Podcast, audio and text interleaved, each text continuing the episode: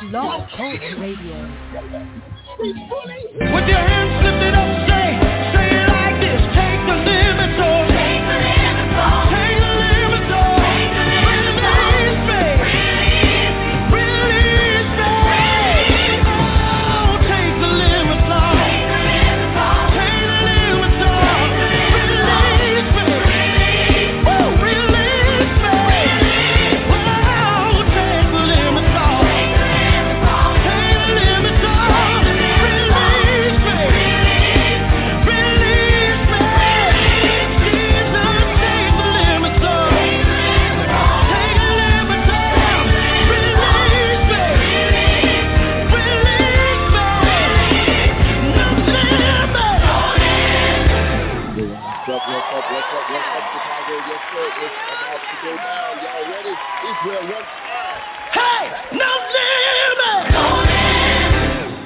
Yes, sir, the hottest radio show in the land. Taking Limits Off Radio. That's right. Taking Limits Off Radio is on the air.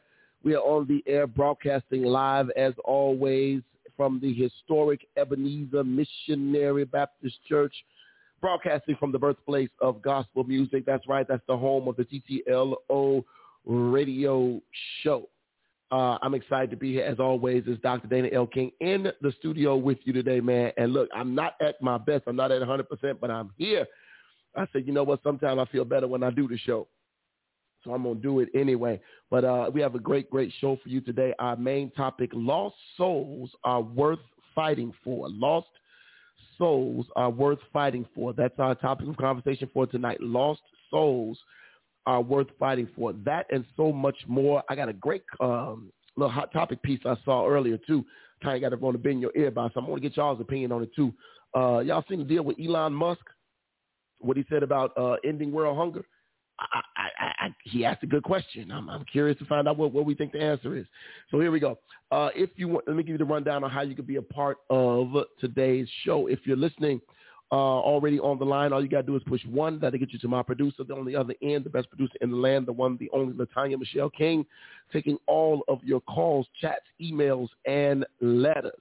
Uh, if you want to, if you're listening via Blog Talk Radio, simply dial area code 323 870-4375 is the call-in number. 323-870-4375 is the call-in number. Uh, if you want to email the show, you can email the show. It's the TTLO show at TTLOmedia.net. That's right. If you want to email the show, it's the TTLO show at TTLOmedia.net. If you want to follow us uh, on social media, you can do that as well. You can tweet the show. You can tweet the show at TTLO Radio. That's right. You can tweet the show at TTLO Radio. That's two T's, one L, one O. TTLO Radio is where you can tweet the show. If you want to follow us on the gram, follow us on IG.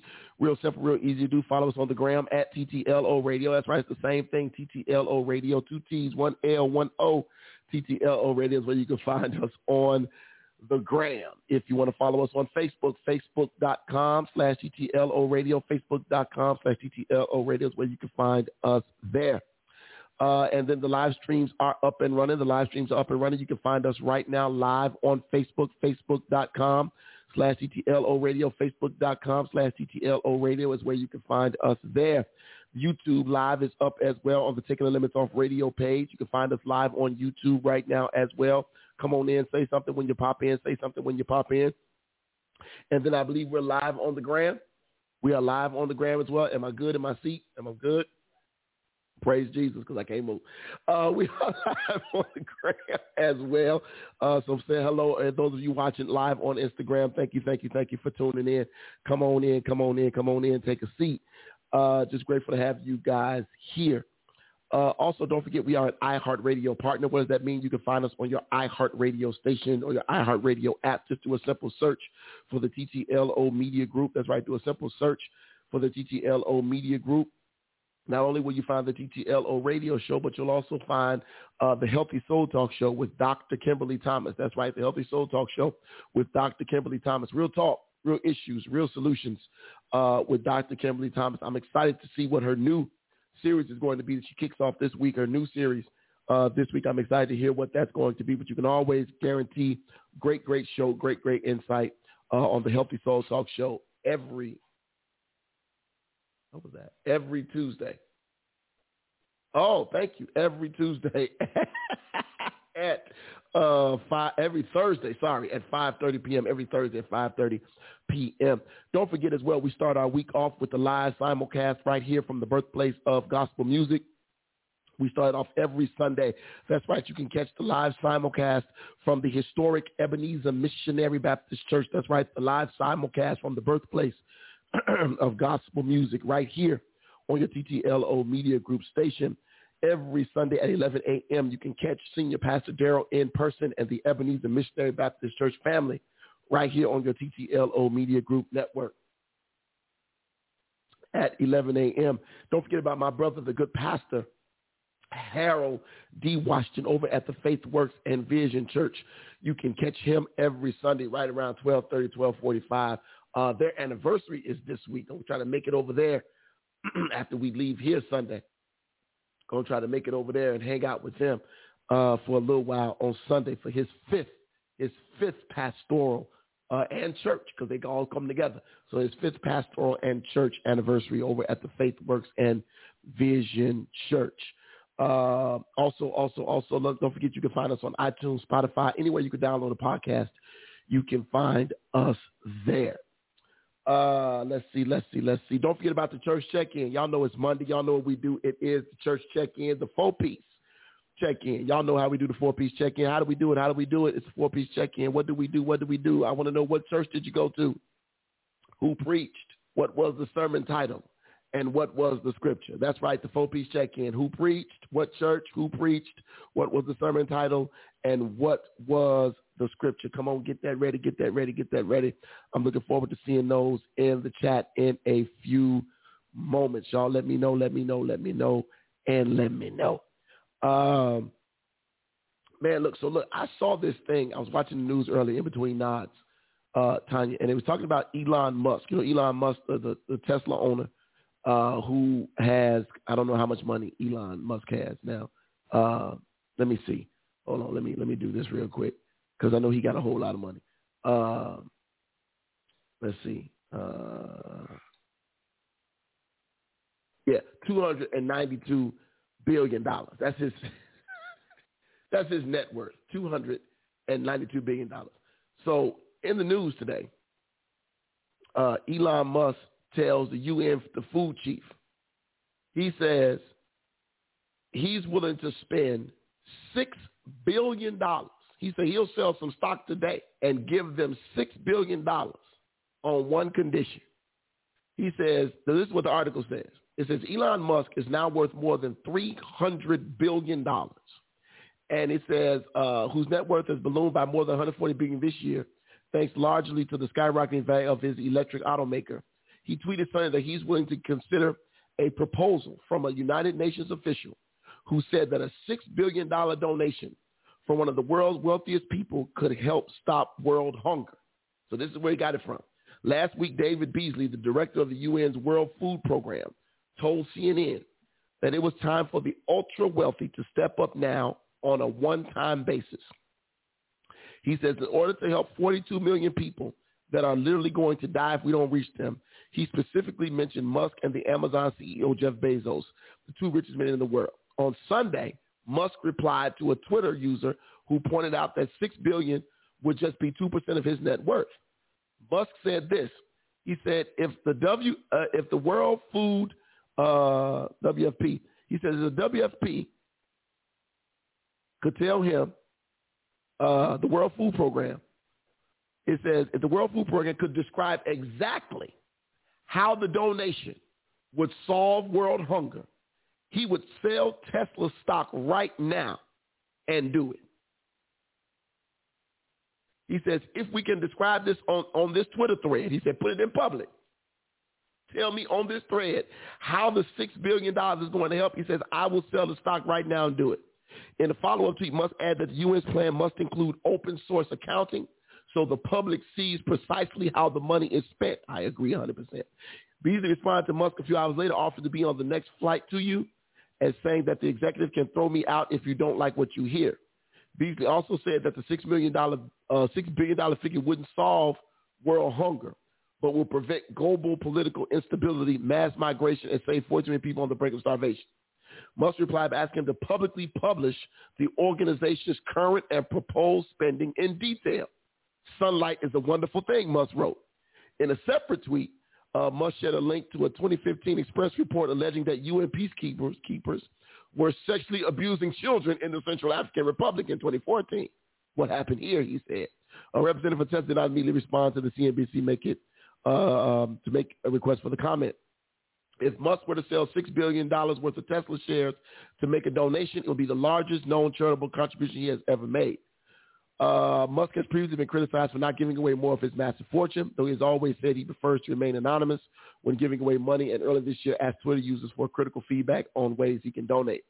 Earlier this year, Musk pledged to give away $150 million, including $100 million prize and carbon, blah, blah, blah, blah, blah. All right, $6 billion.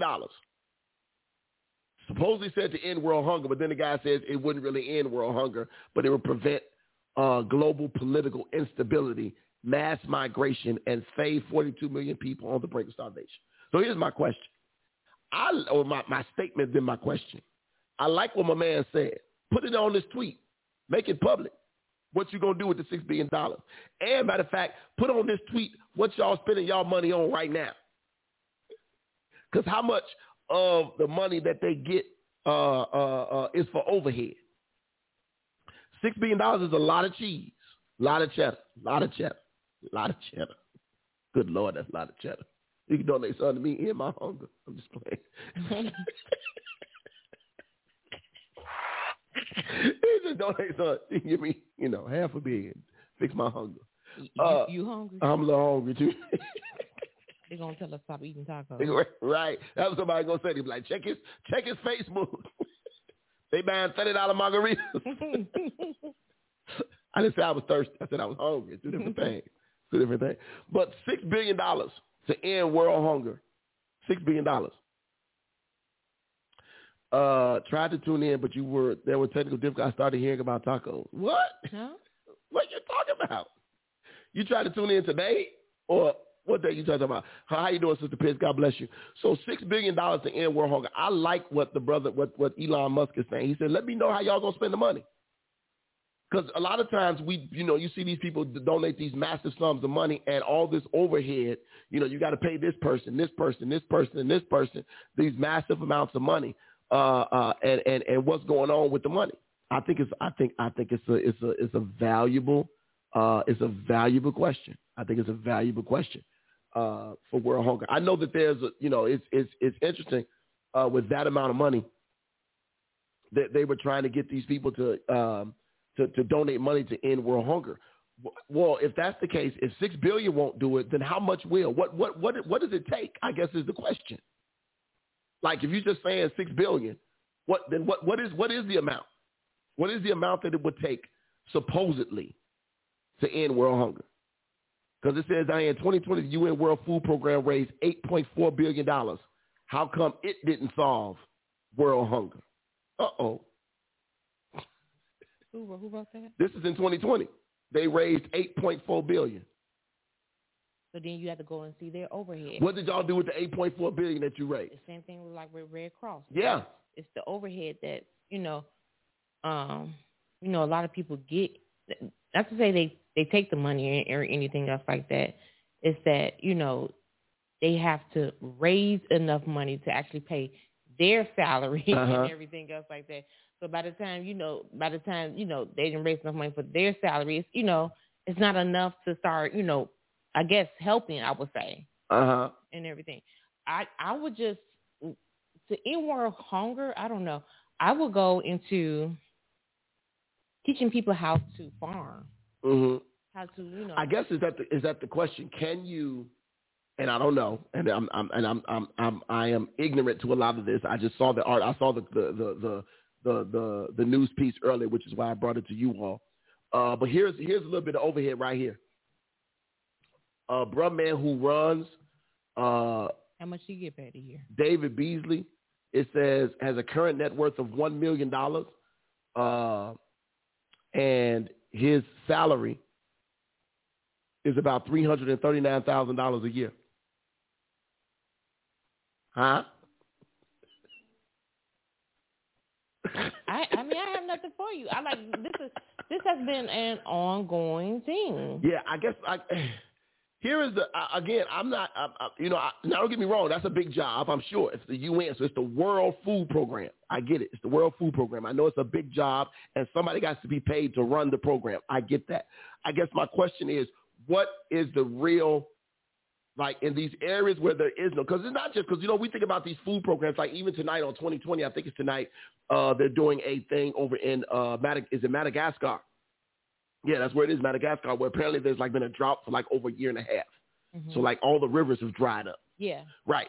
So so is my question is in areas like that where people are starving, how much money would it take to be poured into there efficiently to give them whatever it is they need, whether it be running water from the nearest, like where is the nearest whatever. What, how far do they have to dig? What what machinery is needed? What is needed? Because I know uh, like Bishop Jakes in the Potter's House, uh, I know New Birth did it years ago with Eddie Long. They dug wells. They went to Africa and dug wells. That's that was part of what they did as far as their outreach program. They dug wells because if you dig a well, sometimes people only need water and they can get the rest from the well.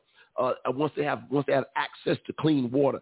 So my question is, how much money does it take to give these people access to clean water so that they can then grow some things uh, uh, uh, and, and, and all that. What like how, how much money? And I guess that would be my question uh, that I would ask the guy from the world from the World Food Network. Like, it's how much for World Food Program? How much money does it actually take for them to get it? Like, what would be the what would be the dollar amount uh, to get these people um, the monies that they needed? What would be the dollar amount to get these people the monies they needed so that they were no longer starving? Like, how do you end? Is, is there a number? I guess that's the question. Is there a number to end world hunger? Is there is there is there a real number? Is is there a real uh uh yeah, is, is that, that I guess that's the question. Is there is there a real number? Is there a real number? So I don't know. I don't know. I just thought it was it was uh sick. I thought the fact that he said uh but the audios got crossed. How you, the audios get crossed? You want to I hit think I think she's playing. Yeah, okay. Yeah. All right, Shantae, because audio was fine yesterday. Uh, so yeah, uh, I just thought it was it was it was a great. Uh, it was I thought it was interesting. Interesting the fact that my man said he was willing to do it. He said he'll he'll he'll cut the check. He said he'll sell the stock today and get in the six billion if they can tell him how they're gonna spend it. hmm He said, but I heard him say, "Well, put your money where your mouth is." That's the way I took it. That's the way I took it. Because he, he said he has no problem. And and again, that's only two percent of his net worth, six billion. When you got three hundred billion, You got it. You got it. three hundred billion. That's like me saying I get I got two I got two dollars on it. You got two dollars. That's all you got. I got six dollars on it. Six dollars out of my uh two hundred billion. I got six dollars on it.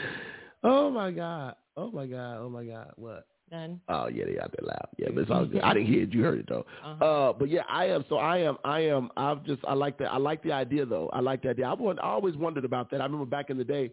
Uh, what was the thing? Remember with Sally Struthers? oh yeah. And they said she was eating up the food. Uh. But you have all those people. You, I mean, I guess. I guess that's my question. But then you have. What about the people? What could? I guess here's my question. If we're just talking about in the United States, and all of the homeless people we see when we're leaving here, when we hit the Canalport exit, when we're trying to get past, uh, uh, uh, uh, when we when we are trying to get past all those people that's on Canalport, Tent City, that little area up north on Halsted, whatever it is, Yep. Ashland. Mhm. How like like what would six billion dollars do for those people? Like what could you build to get those people so that they're not sleeping on streets and tents? Like what what what how, like like how could that money be invested back in so that those people did not sleep in tents? And then I could take it a step further. What would six billion dollars do to our education system in the impoverished areas in our city? If if if if Elon Musk could say, you know what, I want to put this money into, um, I want to open up some charter schools where I will pay teachers in the door sixty thousand dollars a year, in the door. You can get raises, but I'm opening the door, so you're gonna get so I'm gonna get top flight teachers for sixty out the door, and then you'll get raises, and I'm gonna build you the state of the art schools, right? Because it don't cost no billion dollars to build a school.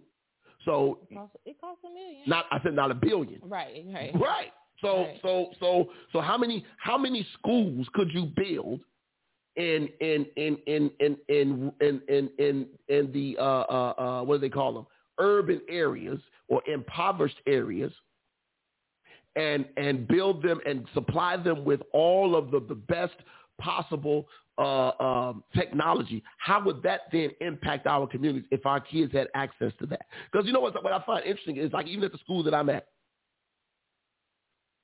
I can't say that they want for nothing. I know I don't know the whole book situation. I, I ain't in the office. I don't know their money situation.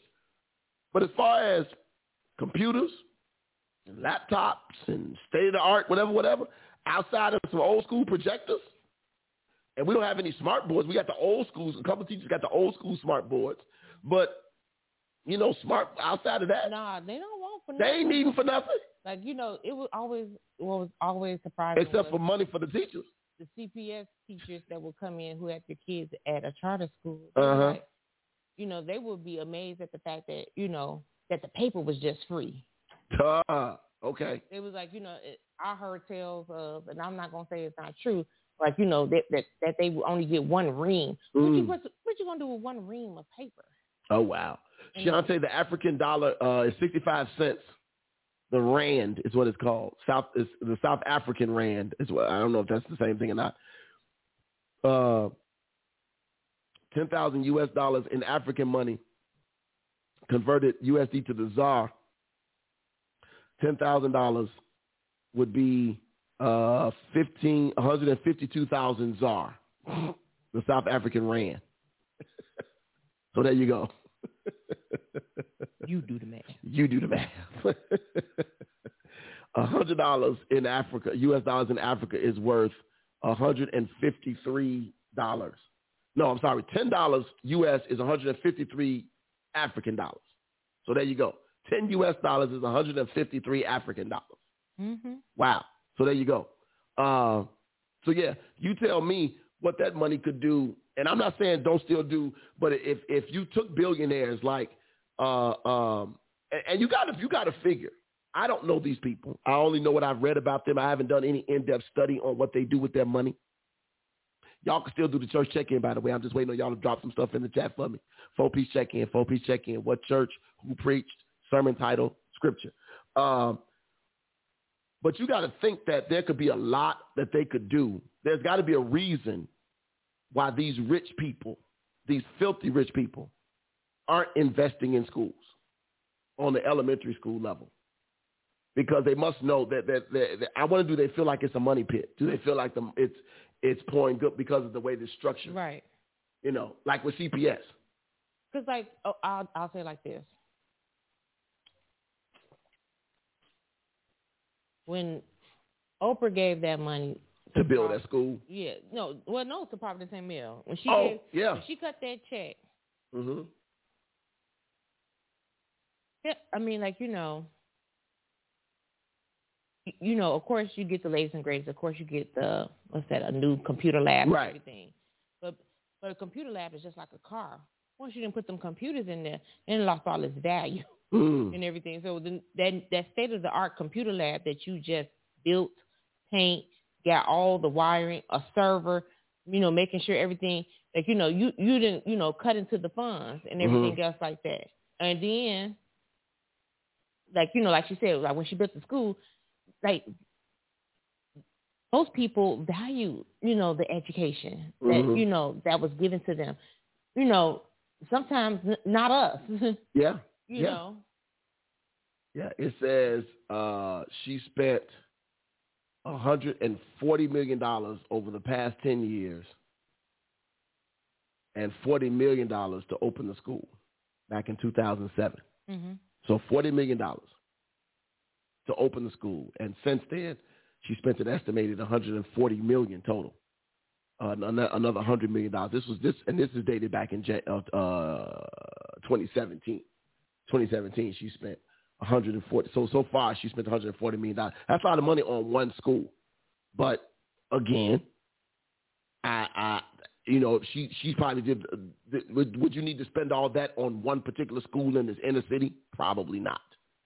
You probably wouldn't have to, because she built it from the ground. Here, you wouldn't have to build from the ground. Buy some of these old buildings up and refurb.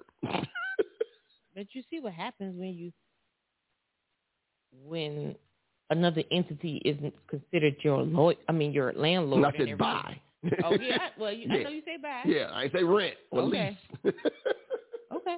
yeah, like yeah, like you know, just just because I'm I'm I'm just I'm just thinking about how that kind of money. And Shanti, I saw your comment about use our money. Uh, uh, uh, she said something about Tanya accept the cash app. Yeah. Um, Tell them I'm, I'm on it. she says my thoughts are to take our money and convert it and help. Yeah, but I, but I guess Shanti, here's the question: where we don't know where the money goes. So I like what what what uh, Elon Musk said. Put a, tell us how you how your money is allocated today. He says and put it publicly on the Twitter feed, so we can see it. He said put put it publicly on the Twitter feed so we can know exactly how that money is being spent. I think that's a I think that's a great great question. I think it's a great. I think it's a. I don't see. I don't see why people would have a problem with that. Because you need to know. I think more more charities. You know that came out like you said with the Red Cross. Remember when Haiti had that first that, that big earthquake some years back, and Wyclef was on there and he was talking about. That's when we talked. You know, we was finding out how much money the Red Cross was getting up top, the overhead for the Red Cross. By the time you spend a dollar, you know, you send a dollar to the Red Cross. You know, like five cent makes it to to the actual problem because you got to pay John, Paul, and everybody else. Uh, you know, let me see. Uh, Dr. Charles Brown said, it's not a money pit at all. Inequality in education guarantees the wealth gap continues to increase, but not invest in education or ensure that there are bodies to fill low-paying jobs. All right, so Dr. Brown, I'm glad you're on here, sir. You know what? When you, when you just said that, it reminded me of the movie that you were telling me about. Time, the Time movie? Yeah. Yeah, yeah, yeah, yeah, yeah, yeah. So, so, so I forgot I told you about that, right? Uh, so here is Dr. Brown. I'm so glad you're on here. I wish we had this. Uh, um, I uh, could get you on here. Uh, you got to come in here and hang out with me though. Um, but here's the here's the thing.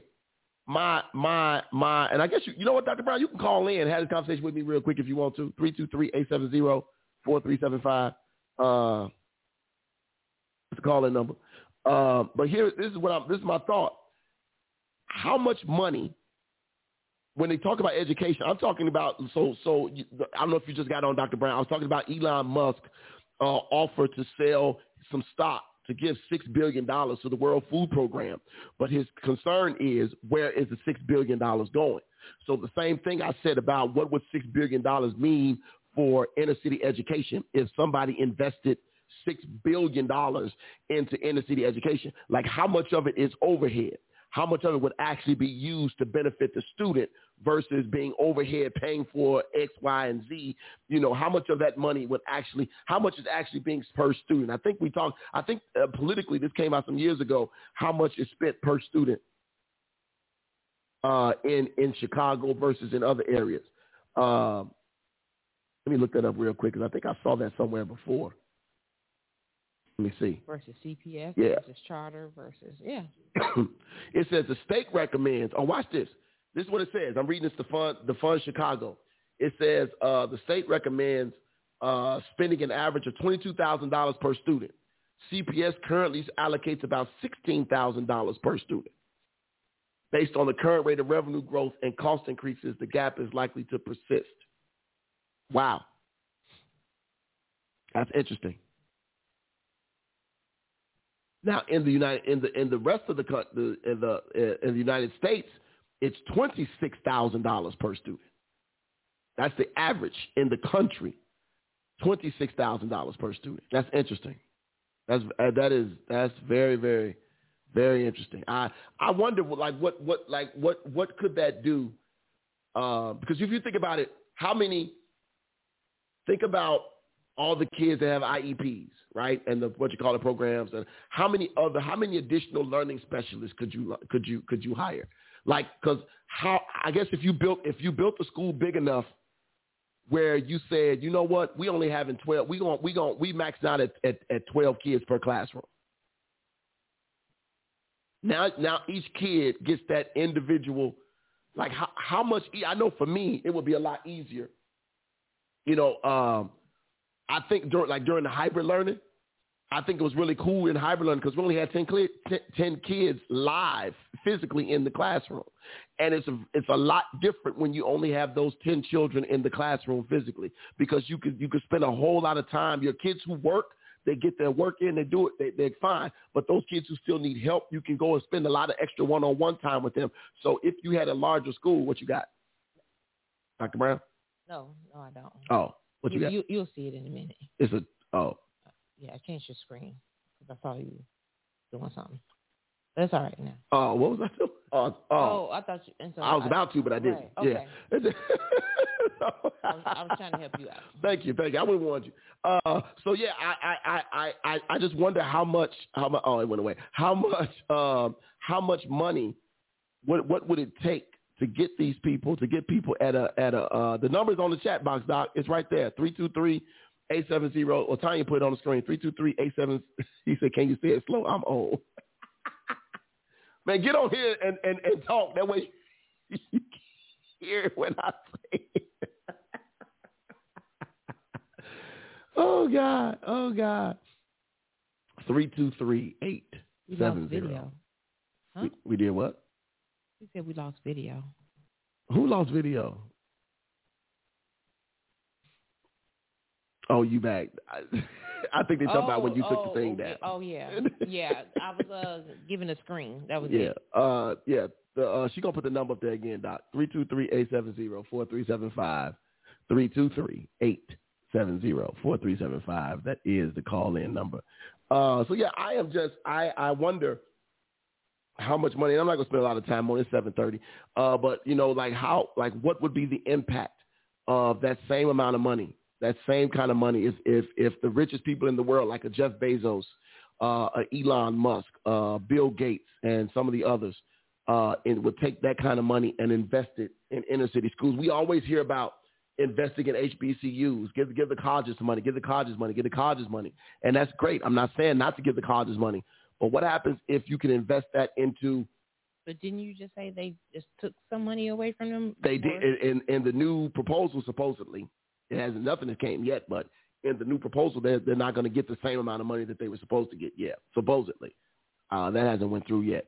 Um, you know, but I it's it's a it's a it's a fine line when it comes to donations because people are you know if I if I you know it's think about it like from a church standpoint. If you constantly putting in money for the building fund, but the building never gets fixed, some people are gonna start to ask a lot of questions. If you're constantly saying we need to build a building fund, building fund, building fund, because the building fund never goes away, uh, at some point, you know, people gonna want to know what are they putting their money in for? What are they putting their money in? Like what what am I what am I doing with my money? What am I doing with my money? That's gonna always be the question. Mhm. Dr. Brown, is that you on the line? I think that is him. Dr. Brown, what's up, sir? Yes, sir. How you doing? How are you, man? How you doing? No complaints whatsoever. No complaints whatsoever. You all right? I'm good, man. I'm good. I'm I'm I'm I'm I'm struggling, but I'm good. I'm good. I'm good. So Yes, here's sir. my here's my question. So I don't know if you saw the news earlier today. It was I guess it happened on Sunday, Mhm. but they reported today. Jeff Bezos offered uh he challenged the dude from the World Food Program to give them six billion dollars. Uh, Mhm. He said 'cause the guy said that six billion dollars would first he said it would end world hunger. Right. Six billion. So Jeff said, I'll sell stock right now if you can tell me how you're gonna spend the money. Right. And then Brother Man came back and said, well, um, it won't end world hunger, but Hmm. it'll do X, Y, Z, Z, and something else.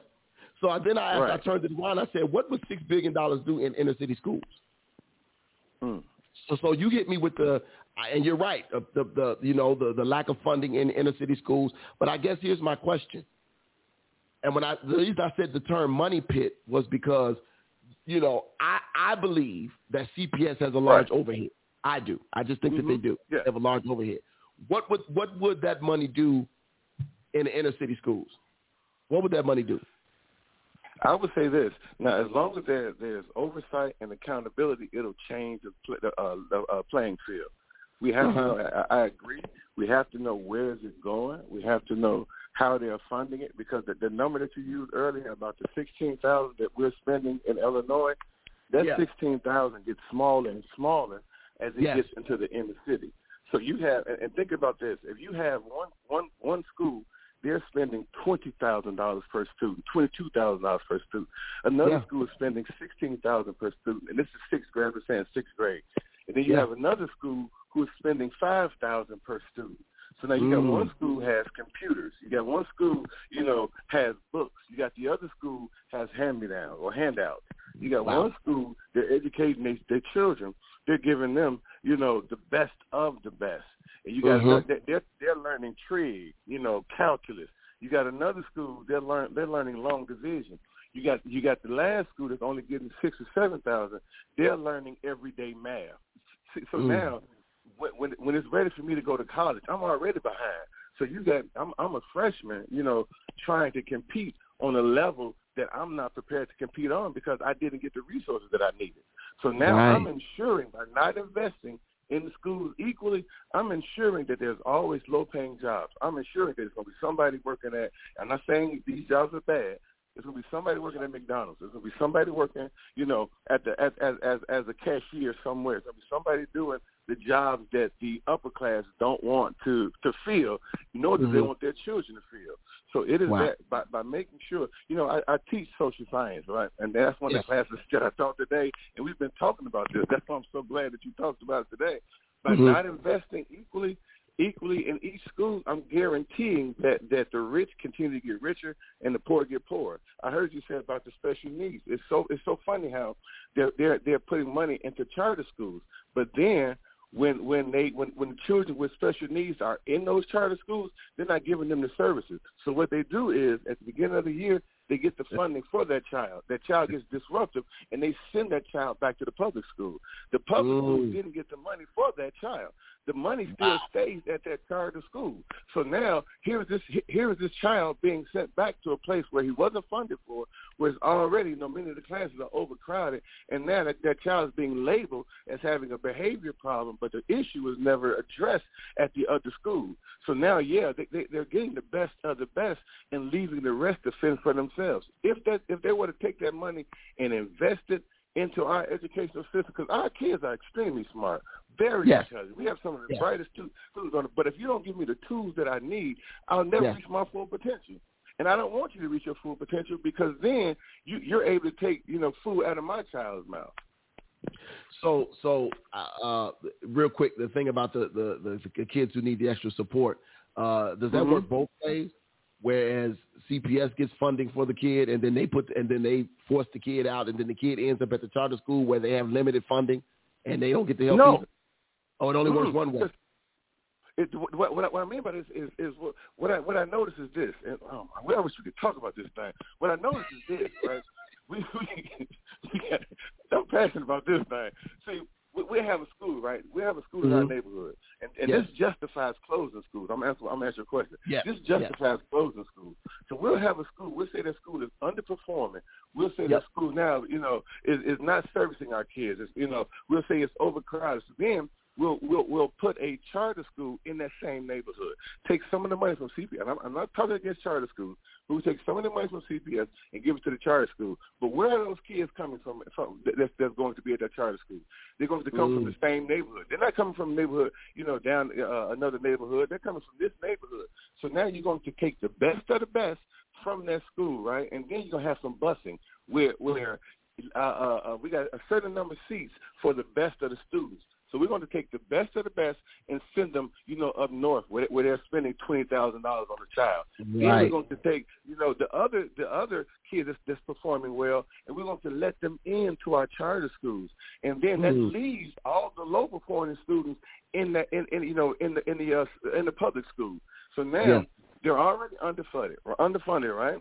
They're already overcrowded. Now they're saying that you're not performing on the level as everyone else. Well, the reason why you've taken the best of the best. How about instead of taking the best of the best, you fund us equally? How about if, Mm. if it's going to be sixth grade, if it's going to be sixth grade, and you're going to say spend twenty thousand dollars at a school up north, that same twenty thousand dollars should be across the board, and you could do it because all of the money comes from taxes. It's one one coffin for education, one coffin is is funded for all the schools, but they say Mhm. it's because of you know the property value. But if we're talking about equity and equality, we're saying Mhm. that everybody should get the same amount. There's no reason why it shouldn't be. No, no reason at all. No, I- None I, I, whatsoever. I, I agree with you wholeheartedly, man. I, I think that, um, and, and I, you know, it's I, and I work at a charter school, so I see the. right. Uh, I know for a fact I got I got students who who need paraprofessional and we, and and they ain't got no money. Uh, for, Right. for the kid with the who needs parent. We got kids who need learning specialists, and we only got a handful, and they can only Right. pull so many. They can only pull so many kids. Uh, and then you know the case of, or over, like you said, we got overcrowded classrooms too. You know, we got classrooms with Right. 25, 30, you know, 28 kids in them. Uh, and you know, so yeah, across the board, it's bad. Um, I guess my my question is that kind of money. Um, Mhm. I like, like I said, I like what Elon Musk said. Show me where you gonna spend my money. Show me how Right. you spending the money. Because you Yes. know, and I, I looked up this guy's salary who runs the food the World Food Program. He makes three hundred thirty nine thousand dollars a year. right. Now, I Right. ain't saying it ain't a hard Exactly. job. That's that, that, that that's probably a hard job. And and you know if he's Right. qualified, but you know if he's making three hundred thirty nine thousand dollars a year, what do the person underneath him make? Exactly. Exactly. You know, exactly. so how much money? You know, like with the Red Cross. You know, like I, we found this out. I Yeah. talked to something saying this a few minutes ago. We found out from with the Red Cross. By the time they get through that that dollar you saying, five cent actually end up where you try to get it to go. Exactly. and that's not just for Red Cross. That's No. for uh what's that? Cancer treatment? All of them. The American Yes, Cancer yes. Society, all of them. Yeah. Yes. Yeah. Yes, yes. I agree. I agree. That's that's why we have to have accountability. If we take some of that, if we take some of that money from administration, I, I'm not saying administration don't do a good job. If we take some of that money from administration, you know, and put them in the classroom, if we, if Come we on. allow that money to go to our teachers, we can then Mhm. have, you know, the teacher-student ratio that it takes to to adequately educate our children. There is no Right. way in the world one teacher is going to be able to teach 30 kids. You- You can't. It's, it's not, and not not effectively. It can't be Not done. even not even in the professional world. I I was in the corporate world for over, over 20 years, and and Right. even as a, as a supervisor on on the lowest level of management, as a supervisor, I didn't have more than 15 people, exactly. and that was It adults, and that was adults. So how you Exactly. gonna give me right now? Now I, I- I remember at, at- at my height as a supervisor, I might have had 20. Now when you go to Mm-hmm. Right. management, I'm managing, but then I got three supervisors under me that's got their Exactly. Right. that's different. But you trying Exactly. to tell yeah, one one one adult trying to handle 30, 30 different no. Mm-mm. No. It ain't gonna, ain't gonna work. no, no. You know, I, this this is what, what what got me so what got me so my, my son, you know, he, he's in college now. But my Uh-huh. son, when he was in high school, he he went to uh, he was trying to go to this school up north. It's um I can't think of the name of the school, but it, it's actually a one of the best schools um in in the nation. But it was it's, it's up north. Um, but when I went there, when I I, this, I took him there so he could take the test, you know, and they wanted him to come. But when I went there, I was impressed. I was like, this, this what Wow. y'all doing? They, they got a lake. This is in Chicago. They got a lake in their backyard. You know what I'm saying? A lake in the backyard. I said, I'm ready to sell my house. We can get in that school. You know what I'm saying? But the sad part about it is, you're still in the same city. So of Wow. course, yeah, they, they, their grades are. I mean, their, their, their students are at the top of the chart. You know, the students are performing well, but they're only taking the best of the best. Imagine if you take that money from their school and give it Yeah. to an Austin. The reason why Yeah. Austin can't perform is because they don't want to give them the money. You know, Douglas, they're not funding the schools properly so Mm. the kids can have a fighting chance. But that, that but they're making sure, you know, by not doing that, that our neighborhoods stay like they are. Education is our only way out, literally. Yeah, because put a three million dollar school in a, in a in a bad neighborhood and Yeah. watch what happens. Right.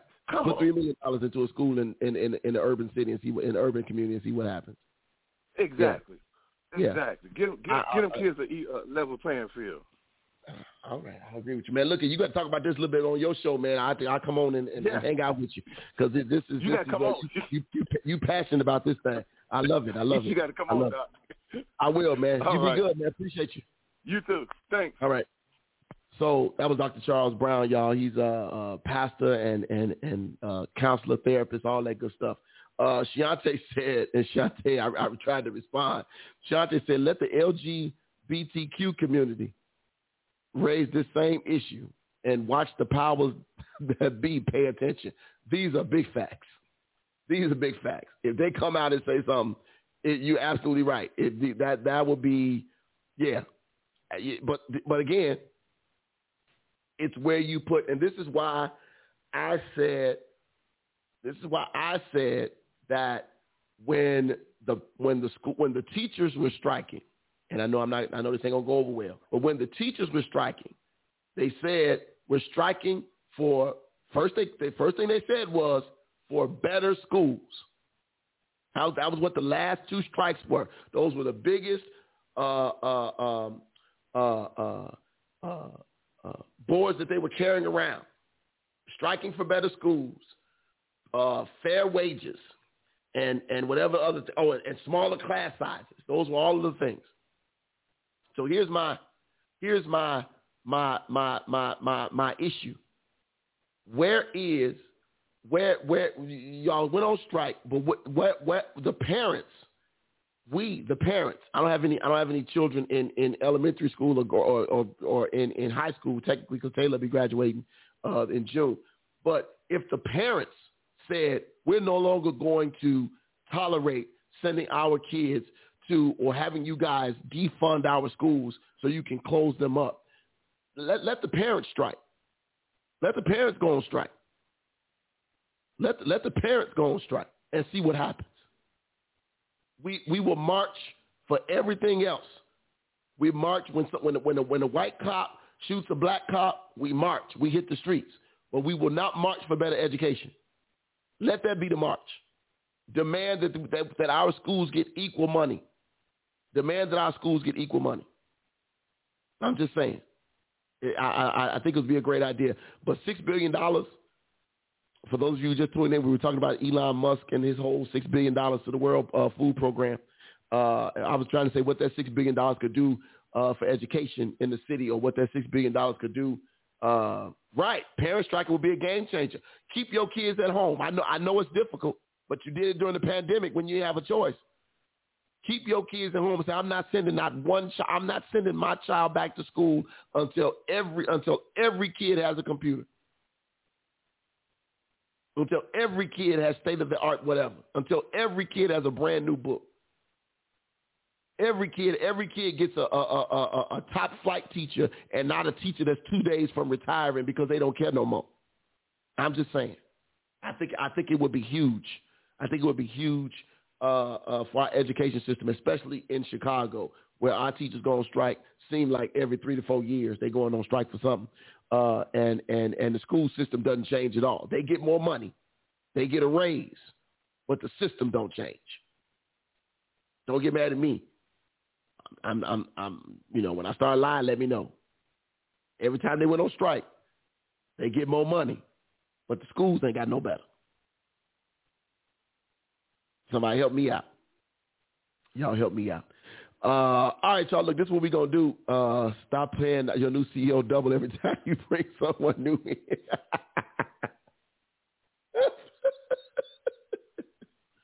oh God, she said that ain't working. I hear you. I hear you.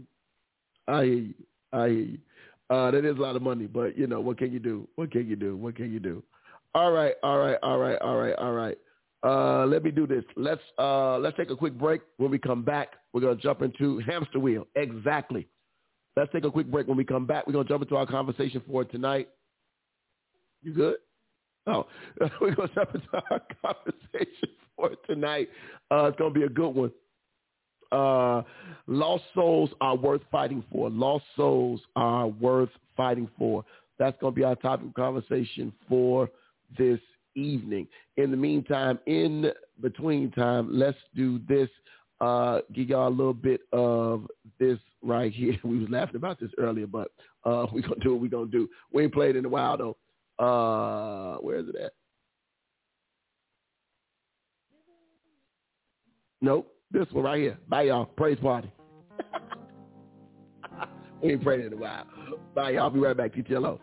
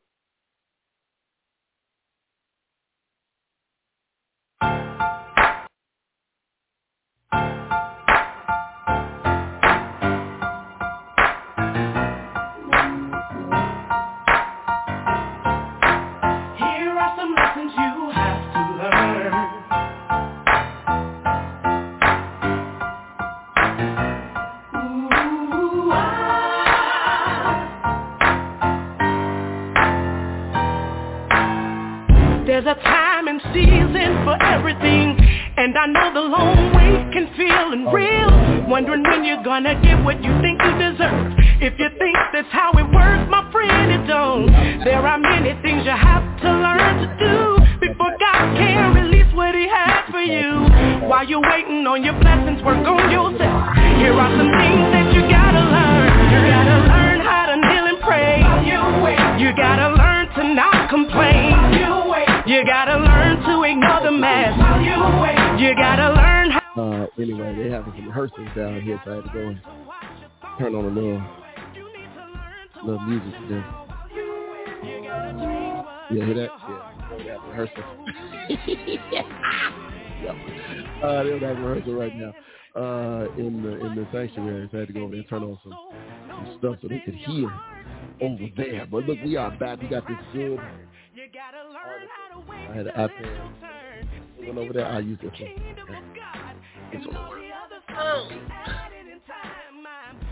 They're in charge though. Uh, we had this good uh, article simply entitled "Lost Souls Are Worth Fighting." Lost souls are worth fighting for. Uh, great, great, great article.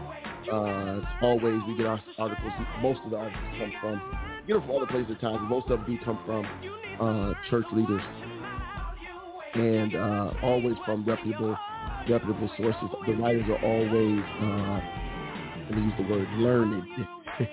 yeah, that's the word. The writers are always uh, um, uh, are good and, and, and always come from a good uh, situation. The writer of this particular article is Greg Stier or Steyer, uh, but Greg Stier is the uh, he's the founder uh, and CEO of Dare to Share Ministries. Uh, it's the blog that he shares his personal experience about life ministry and how we are mobilizing teenagers across America to share their faith. Uh, you can follow him on Twitter, Facebook, or you can go to the website Dare to Share. Dare to Share. Uh, but the, I like the article. It's simply titled "Lost Souls uh, Are Worth Fighting For." Lost souls are worth fighting for. Let's jump into it, shall we? Uh, for a few moments. Uh, we'll get through what we can because we're gonna end at we gonna end at, at eight thirty tonight. We're gonna try to get out of here a little early. Uh, the writer says this. He says, "I come from a family of street fighters." He says three of my uncles were competitive uh, bodybuilders. The fourth was a bouncer at the toughest bar in Denver. Uh, he says uh, the fifth was a Golden Glove boxer, uh, judo champion, and a war hero. All of them uh, were men to be feared on the streets of North Denver back in the 50s, 60s, and 70s. He says, being raised in this blood-splattered, uh, fist-throwing, whatever it takes to win uh, the fight family, I learned a lot about the art of street fighting. He says, my uncles were always talking about how to most effectively choke someone out, throw a punch with maximum impact, or when it was time to take the fight to the ground. He says, although I was not a fighter, actually I was more like a non uh, atheistic young Sheldon in the hood. He says, uh, I learned how to fight from listening to my uncles share their fight club secrets with each other. He says, for me, my brother, and my cousins, there was one rule of thumb, or more accurately, a fist, when it came to fights at school.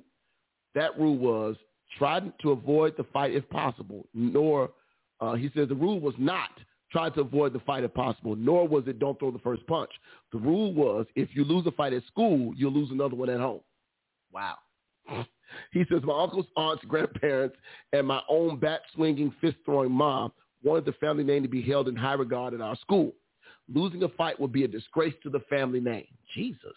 He says, my family would do whatever it took to win the fight. Um, and they expected us kids to do the same. He goes on to say, when my family began to radically be radically transformed by the power of the gospel in the early 70s, uh, he says, a different kind of fighter began to take center stage in my family, a fight for lost souls. There's something in my family gene that is restless, he says, itchy and violent. That built-in adrenaline had to be focused on something and I'm laughing at Sister Pitts. Uh, and if it was no longer going to be violence in the streets against rival gang members, it was going to be violence against the kingdom of darkness for the souls of the lost. He said, that's the fight I felt called to as well. While I wasn't a street brawler like my uncles, I could fight for lost souls with the best of them. He says, this is the fight that Apostle Paul referred to in his last letter when he wrote these words about his life. I have fought the good fight. Uh, this fight was not just for the Apostle Paul. It's not just for me and my family. It's for you and every Christian. He says we are called to enter the octagon of life and do whatever it takes to fight for evil, fight our evil, unseen enemy, and to win the lost souls of those around us. There are lost souls in your neighborhood, at your job, in your school, on your team, and maybe even at your church. He says we need to do whatever it takes to win the fight for their souls and introduce them to the hope of Jesus Christ. So here we go. Four reasons. That went kind of quick, didn't it? Was I reading real fast? Four reasons why lost souls are worth fighting for. Four reasons why lost souls are worth fighting for. Number one, number one, number one says the need is urgent. The need is urgent. Jude 23 says, snatch others from the fire and save them. The writer says, people who don't know Christ are teetering on the edge of an abyss filled with fire and fury. Jesus spoke of hell more than anyone in the New Testament as a reminder of what is at stake for those who die without hearing and believing the gospel. Scrape away all of the puny excuses uh, for not sharing the gospel with others I'm too shy. I'm afraid of being rejected. I don't know how to do it. He says, do whatever it takes to reach the lost at any cost.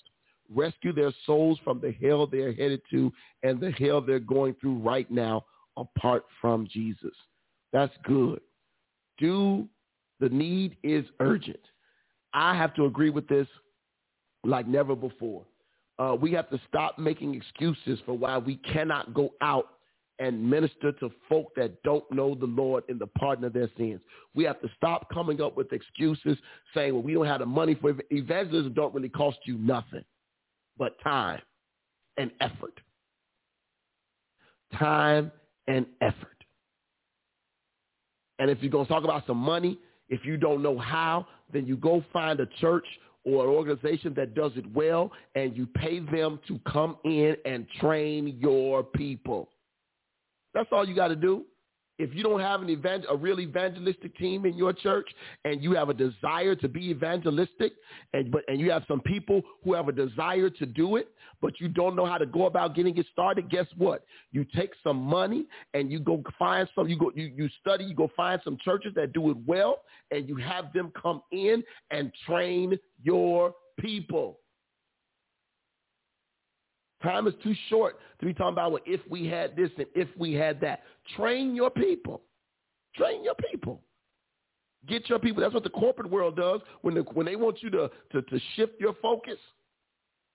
In the corporate world, what do they do? They bring in somebody new, and that somebody new comes in, and he starts to teach, and it changes. It slowly but surely changes the culture or the direction of your organization. You can be an evangelical church if you take the time to learn how to evangelize.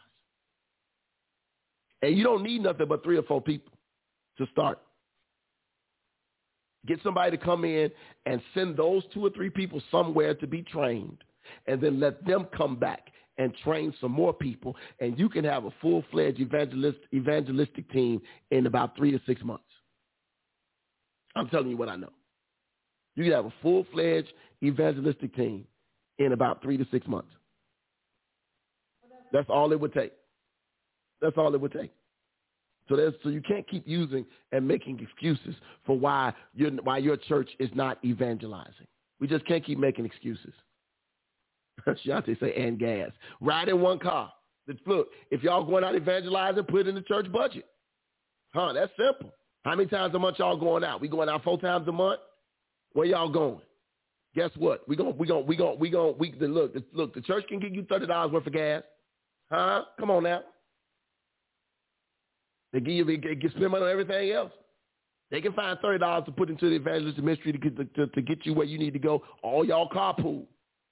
Come on now, y'all carpool and get in there together. Number two, number two, we're talking about tonight uh, our main topic tonight was lost souls are worth fighting for. Number two, the second reason lost souls are worth fighting for is because the enemy is real. Mm. The enemy is real. The writer says this in 1 Peter 5 and 8. Be alert and sober and of sober mind. Your enemy, the devil, prowls around like a roaring lion, look a lion looking for someone to devour. 1 Peter 5 and 8. The writer says this Satan is a seasoned and powerful fighter. He's been fighting God since the beginning of time. He is filled with rage because we humans can receive freely by grace what he failed to achieve by force, the kingdom of God. And he is not alone. He has a network of well-organized and super powerful fallen angels called demons who work hard to deceive, discourage, and destroy. He keeps the spiritual eyes of unbelievers blinded. 2 Corinthians 4 and 4. And he keeps the mind of believers distracted from the message and mission of Jesus Christ. 2 Corinthians 11 and 3. We need to, in the words of uh, David Gibson, be prayed up, armor on, and battle ready against this formidable foe. Look, I know the people don't like to talk about it, uh, and we don't talk about it in church uh, as much as we pro- as much as we probably should. Uh, but but uh, Satan is real. I know we don't talk about it. I know it's not something we talk about a lot. Uh, we don't talk about a lot. We rarely talk about hell in the church anymore.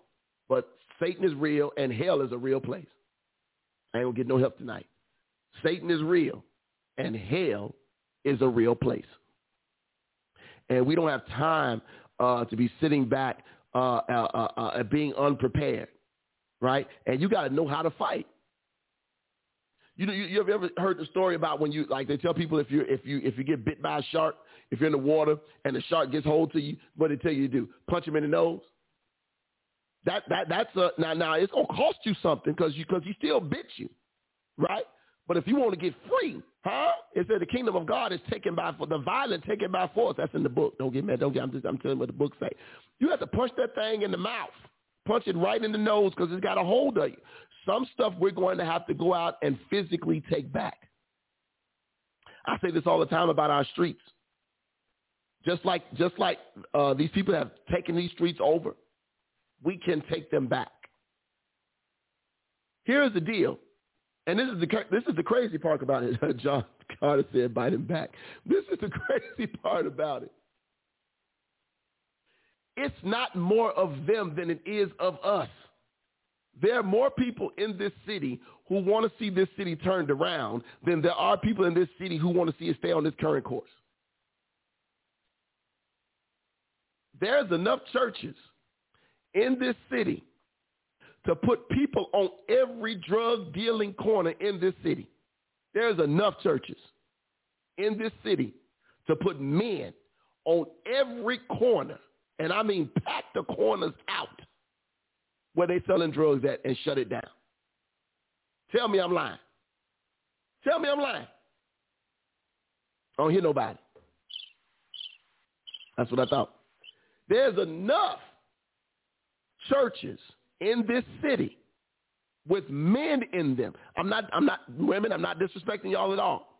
But there's enough churches in this city with men and women who will stand on those same corners if we call them together and do it and take these streets back. You can't tell me we can't.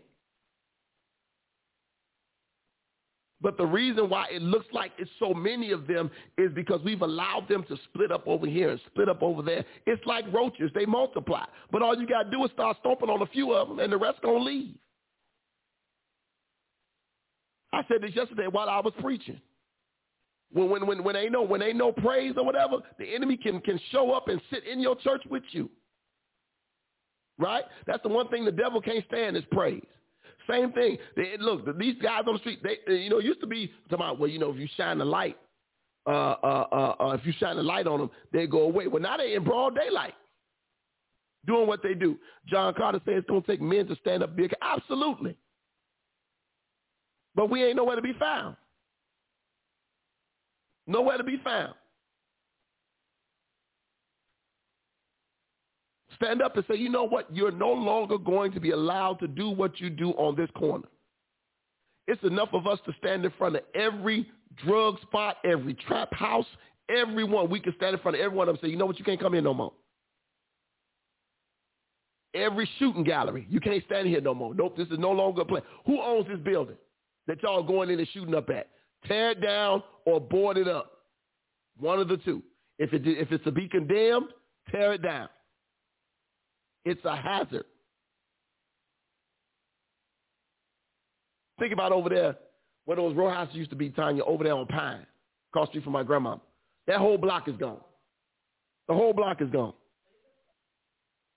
You turned yourself off over there. Yeah, that whole block is gone. But it was it was regular people there. There were some regular houses over there, Yeah. but then those row houses were there, and those row houses got really rough. I know some probably some nice people over there, Yeah. but but when those when them things got yeah Well, uh, I mean, think about it in the terms of what's that? Cicero. yeah That um, Whole House had. I think Whole House had that whole area, Mhm. and now it's just gated yep and and looking for the next developer to take over it. And, Yep. everything. and those were a bunch of Section Eight homes Mhm. over there. But that's what you got to do. You it rough. I'm sorry. You can't, yeah, you can't let them. You can't let them take over. We've allowed them to get comfortable. I said this yesterday while I was preaching. We've allowed them to get comfortable. That's why they don't have a problem with standing in the middle of the street at ten o'clock in the morning. You know, what's crazy is I thought they was just out. You know how early they out there on Madison, Tanya? At seven. They they have shifts. They're out there at seven o'clock. Yes, I know. Like, really? That's what y'all doing? Seven o'clock. But that's because they've gotten comfortable. And, and, and so I, you know, like they said, this, this, this, it takes, it takes, it's going to take some violence. Don't necessarily mean you got to physically fight, but you got to do some physical activity to make them once again uncomfortable. Make it uncomfortable. John Carter say 6 a.m. I know, man. They look, they up like they got, like they getting paid by the hour.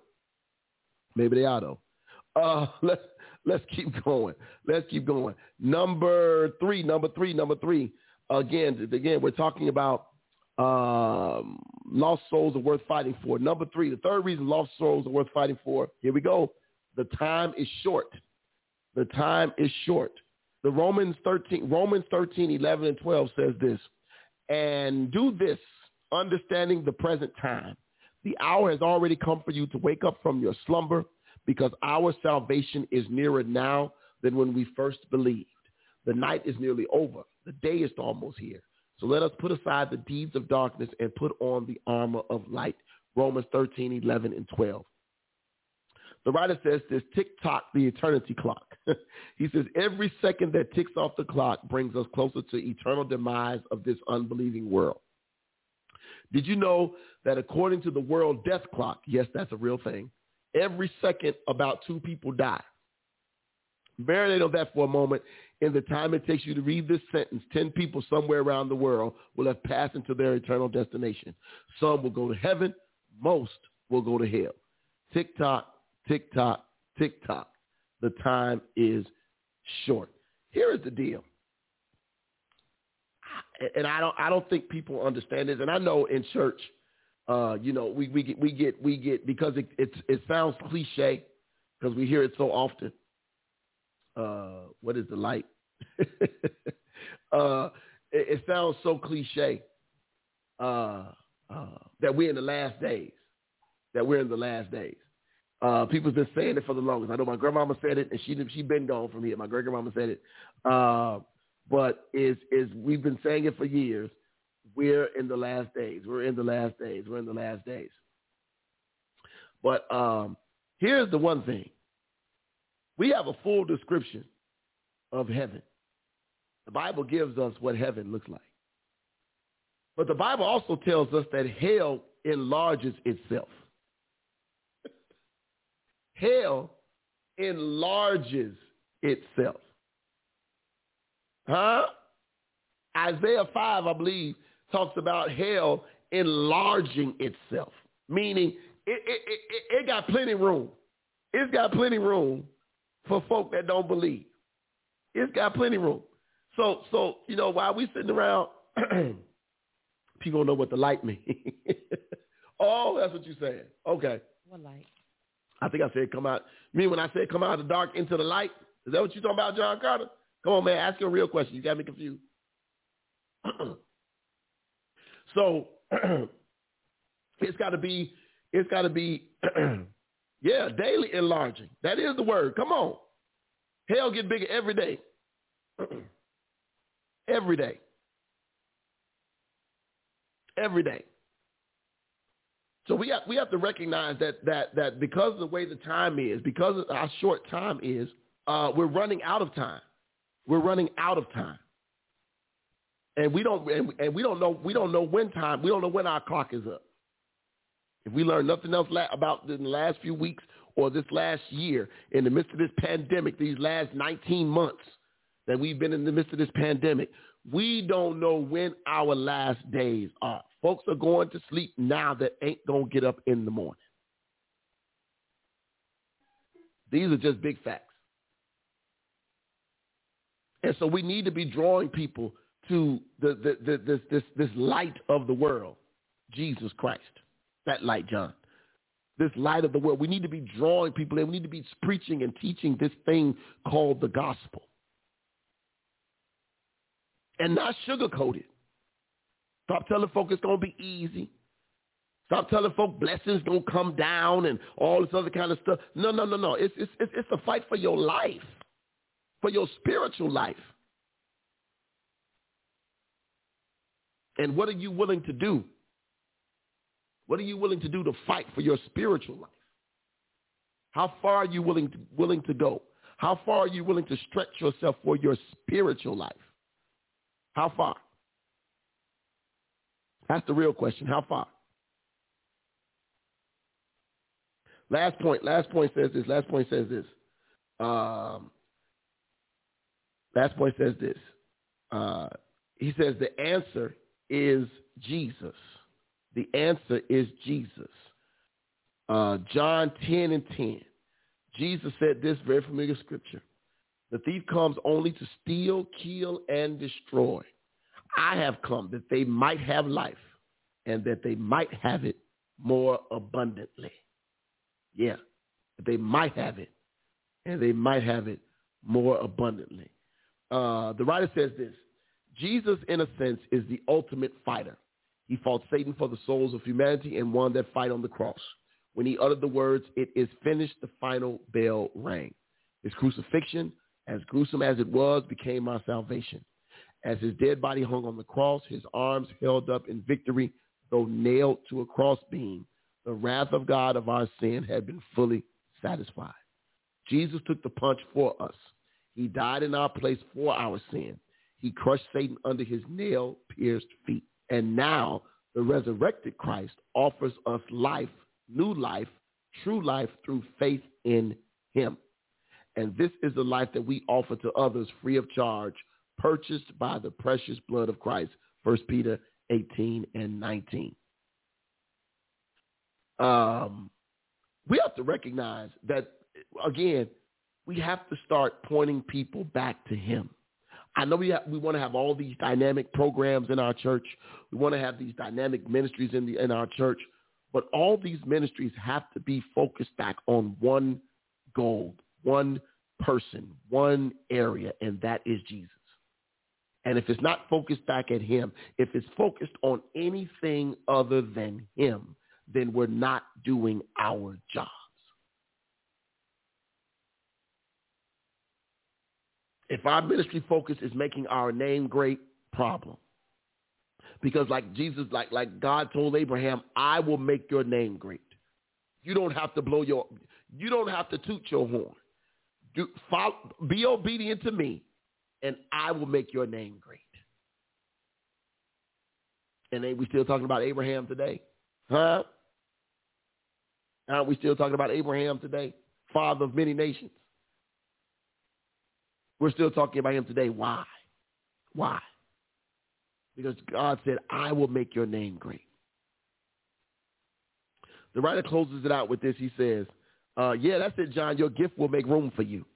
The writer says this, Jesus is now in your boxing corner, coaching you through his Holy Spirit. filling you with his strength and strengthening you with living waters as you fight the good fight for lost souls. Fight to win. Fight to win. Yeah, your gifts will, will make room for you. They absolutely will. And they always have. Your gifts will your gifts will put you in a place uh, uh, uh, uh, that that that that your talent won't. Oh, there's a difference. What's that old saying? Character will keep you where your where your where your talent won't.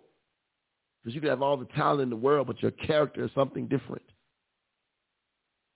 I I I I I wish we could get to a place where uh, where we where we recognize that that all of our gifts are for the purpose of glorifying Him, Him being Jesus.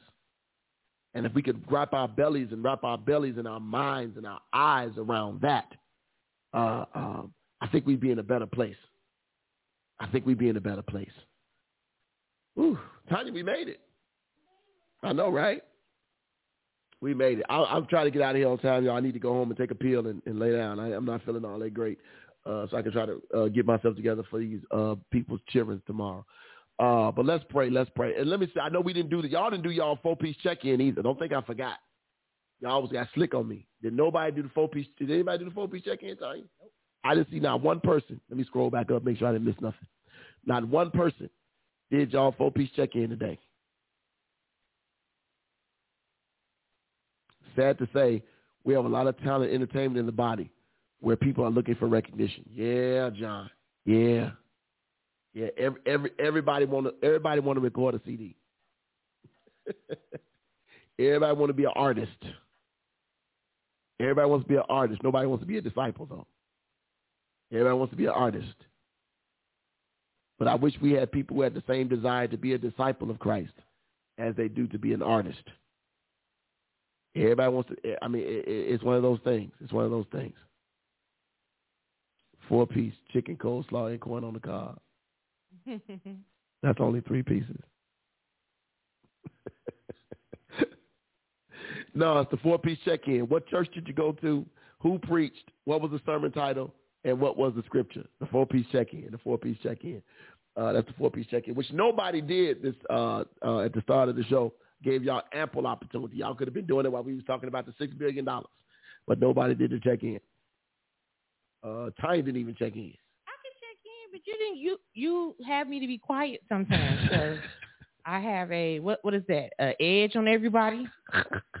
I was trying to see who was gonna do the check in, but you can go and check in, and then we'll close out with your check in since nobody else followed directions today. So we gonna so we gonna do me, huh? That's what we doing. Oh, okay, gotcha. Tanya, what church you go to yesterday?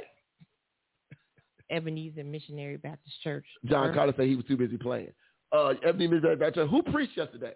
Oh, Dr. Dana L. King. Bless the Lord. And what did he preach? What was the sermon title yesterday? Oh. Okay, so he got he so he had two. Had, but what he said yes. to everybody was uh huh a layaway praise. A layaway praise. Show enough now. A layaway praise. Watch watch, watch your mouth. You know about a layaway praise? Come on. Right. And then and what was the uh uh uh uh uh, uh the scripture that was from yesterday? Yeah. Joshua six Mm. Verses one through five. Uh huh. And then you went down to twenty and twenty one. That, that's that's it. Okay. That's it. That's it. That's it. That's it. That's it. That's it. Come on now. That's it. No, it was good. I was I was I was uh I was glad uh glad that opportunity to preach yesterday. Pat texted me. I forgot to tell you. She texted me. Talk about you got a little happy yesterday, huh? I guess they was watching on their way home. Oh, that's good. a layaway praise. Yeah, John Carter was called a layaway praise. Mm-hmm. A layaway praise. Put, put something on it. Put something on it before you get it. Uh huh. Put something on it. Put something on it. Mm-hmm. That's right. Put something down on it before you get it. Mm-hmm. Put something on it before you, you get you know, it. You know. Uh, now I think about it. What you think about? You know, it's, you you did layaway and you know you told them like a layaway you know like you know layaway kind of you know gone now yeah, right yeah we're not no more now, like you know so now so now is where we got we got afterpay afterpay so you can get you can get your stuff now hey That's different. and and, and pay on it That's while different. you have it. That's different. I'm just you know It don't fit the. It don't fit the. it It don't don't fit the. It don't it fit don't the. fit. But how about you shout now? Yeah, but you can shout now though Right. before you get it. Right. Yeah, that's the that's the whole thing. That's the whole Yeah. thing. Put it all on. Yeah, put it on it. Put it on it. Ooh, I wish I wish ooh, I wish we had a had a choir so we could do all, all in his hands. That'd be all right with me. I put it all in his hands. That'll work for me right there. Oh, that means you about to clown. Oh no, I I can't direct. I'm too old now. I can't direct. I can't do it. Although if I get the, if I get the right choir, if I get about thirty people, I need about thirty. Then you get there and you do what is that? Not the WAP, but you you get you get all of that. Mocha Dunn Bonner says, my family watched and they said, go on, preacher, you did that. Oh, well, bless you. Bless you. bless you.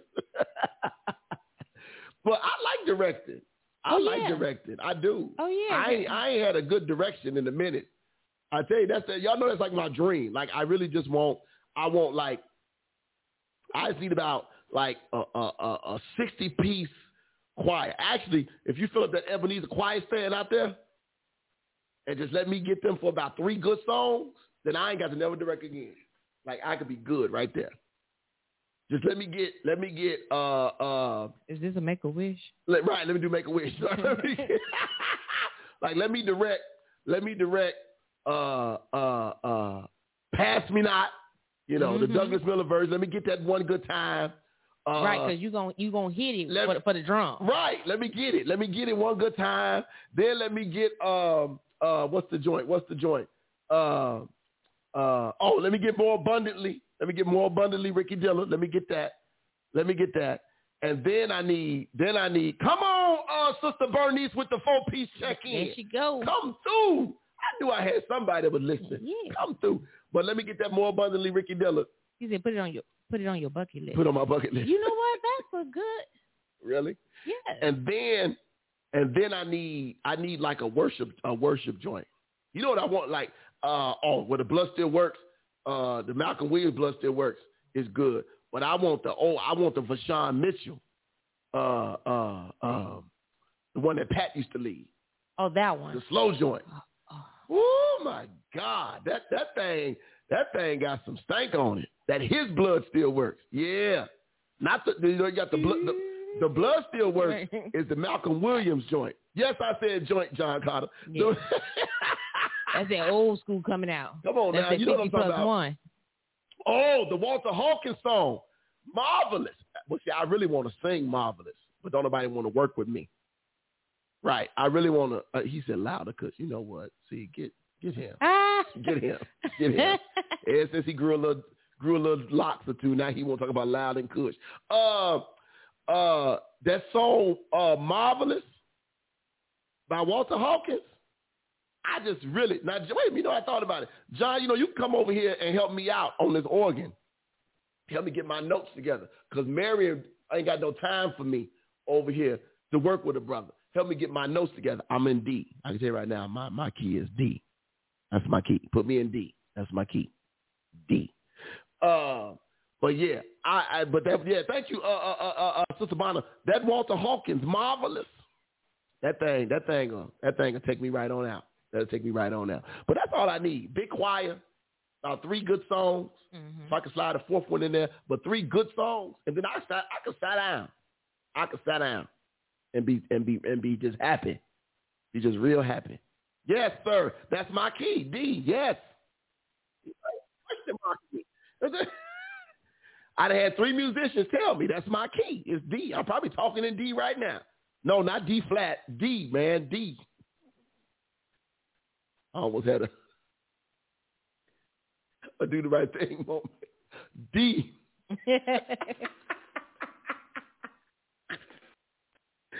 Oh God, oh God. All right, y'all, we gonna get ready to get off here. I'm tired. I'm I'm I'm delirious. Uh, let's get get out of here.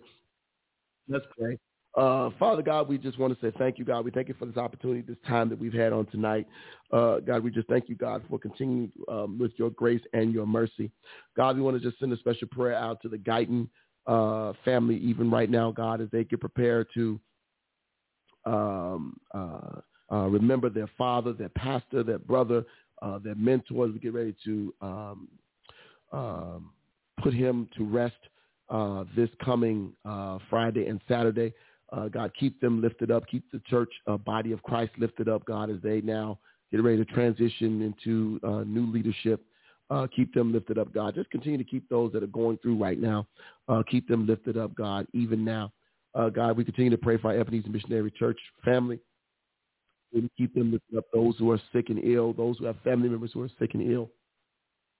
And then, God, we're asking right now, God, that you would just uh, touch any of those who are uh, not feeling their best, that you would touch them even now. God, pray for my brother, uh, Pastor Harold Washington, as he gets ready to celebrate his fifth year as pastor and his church, Faith Works and Vision, gets ready to celebrate uh, their fifth year of teaching and preaching your word.